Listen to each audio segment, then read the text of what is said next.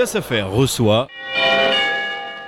Bonjour à toutes et à tous, c'est Marie-Laure. Aujourd'hui, Classe Affaires reçoit Virginie Séquier. Virginie, bonjour. Bonjour Marie-Laure. On dit que tout travail mérite salaire, mais de quoi se compose-t-il ce salaire exactement? Et on a parfois du mal à s'y retrouver entre le fixe, le variable, les primes et les gratifications. Pour en parler, Virginie Séquier, vous êtes avocate et vous êtes conseil en droit social. Oui, tout à fait. Mais tout d'abord, merci de me recevoir, euh, Marie-Laure. Je suis ravie. Oui, effectivement, la rémunération, c'est un sujet, euh, en disant que c'est le nerf de la guerre dans la relation de travail.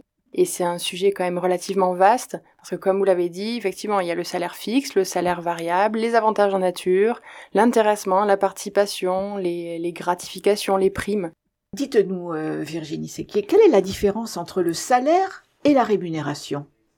En réalité, le salaire, euh, alors les, deux notions sont similaires et, synonymes dans le langage courant. En réalité, quand, on parle plutôt de, salaire, euh, ça va être plus être la rémunération euh, fixe perçue par le salarié sur son bulletin de paie, alors que la rémunération, c'est une notion plus large qui peut intégrer tout ce qui est avantages en nature, primes diverses.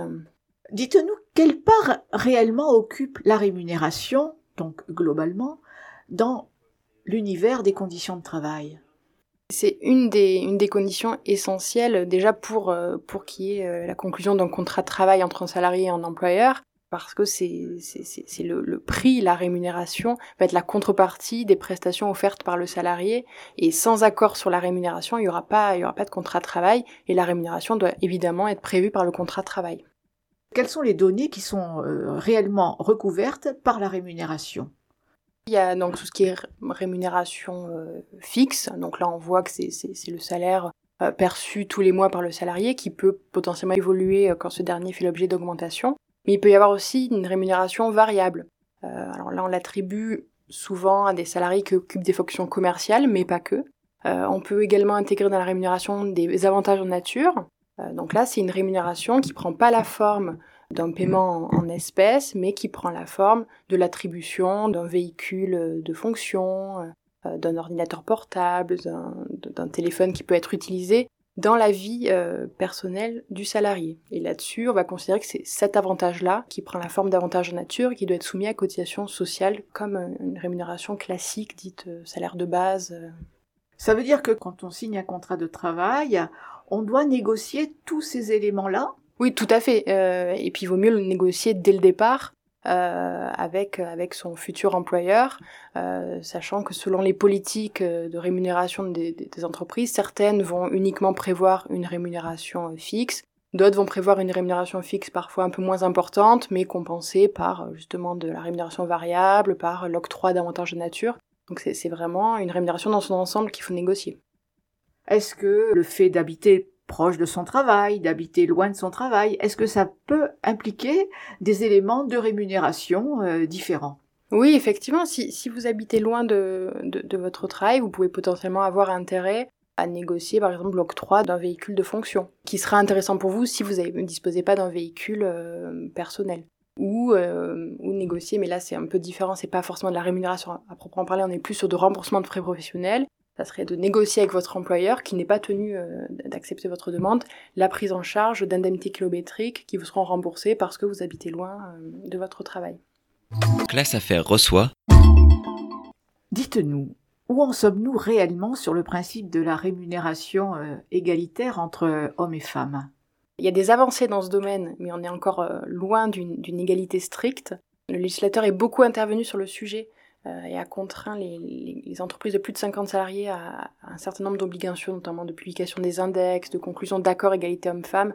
Donc on voit que les choses s'améliorent, mais on voit aussi que dans, dans la plupart des entreprises euh, françaises, celles qui ont moins de 50 salariés, euh, on n'est pas encore sur une situation pleinement égalitaire. Et non pas que les employeurs cherchent euh, à discriminer les femmes, mais c'est des situations de fait qui perdurent euh, et on remarque aussi, mais là on est plus sur le, du point de vue sociologique, que les femmes, euh, lors des entretiens d'embauche, négocient beaucoup moins leur rémunération que leurs homologues masculins, qui conduit à des disparités qui peuvent potentiellement plus se creuser par la suite au cours, euh, au cours de la carrière. Quel conseil donneriez-vous à ces dames qui vont négocier leur rémunération? C'est d'essayer, dans la mesure du possible, de se délester du syndrome de l'imposteur, elles ont tout le mérite et, toutes les conditions pour mener à bien leur, contrat de travail et qu'elles ont tout intérêt à négocier dès le départ la rémunération qu'elles souhaitent avoir et pas attendre une éventuelle augmentation qui interviendrait par la suite. Est-ce qu'on pourrait reprendre les éléments de rémunération globale qui sont à négocier?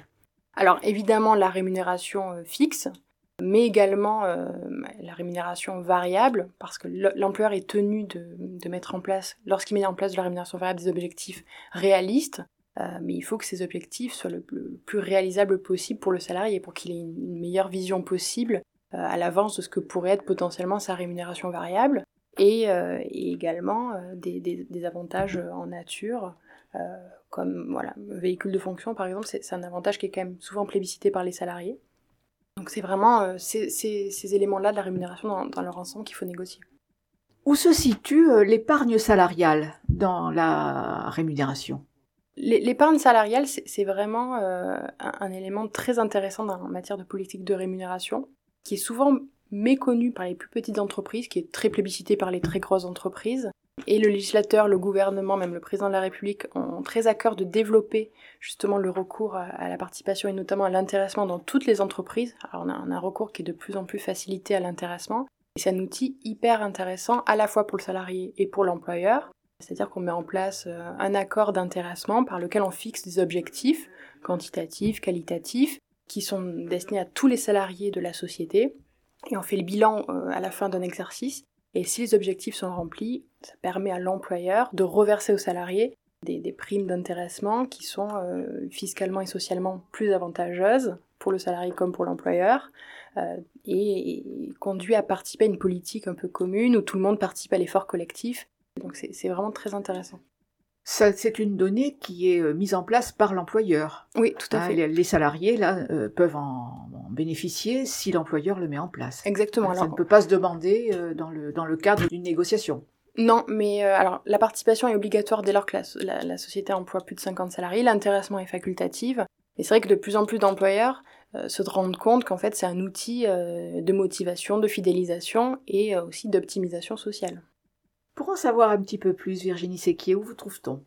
Sur les, sur les réseaux, sur LinkedIn, euh, sur mon site internet euh, www.pastelavocat.com et dans mon cabinet qui se situe au Carme à Toulouse. Merci Virginie Sequier. Merci beaucoup Marie-Laure. Nous vous retrouverons prochainement dans Classe Affaires Reçoit pour continuer de parler rémunération, mais cette fois-ci rémunération des indépendants. Cette émission prend fin, je vous donne rendez-vous avec un nouvel interview Classe Affaires Reçoit dans deux semaines. Merci, au revoir Virginie Sequier. Merci beaucoup Marie-Laure. Au revoir à toutes et à tous et merci à la technique. Place à faire reçoit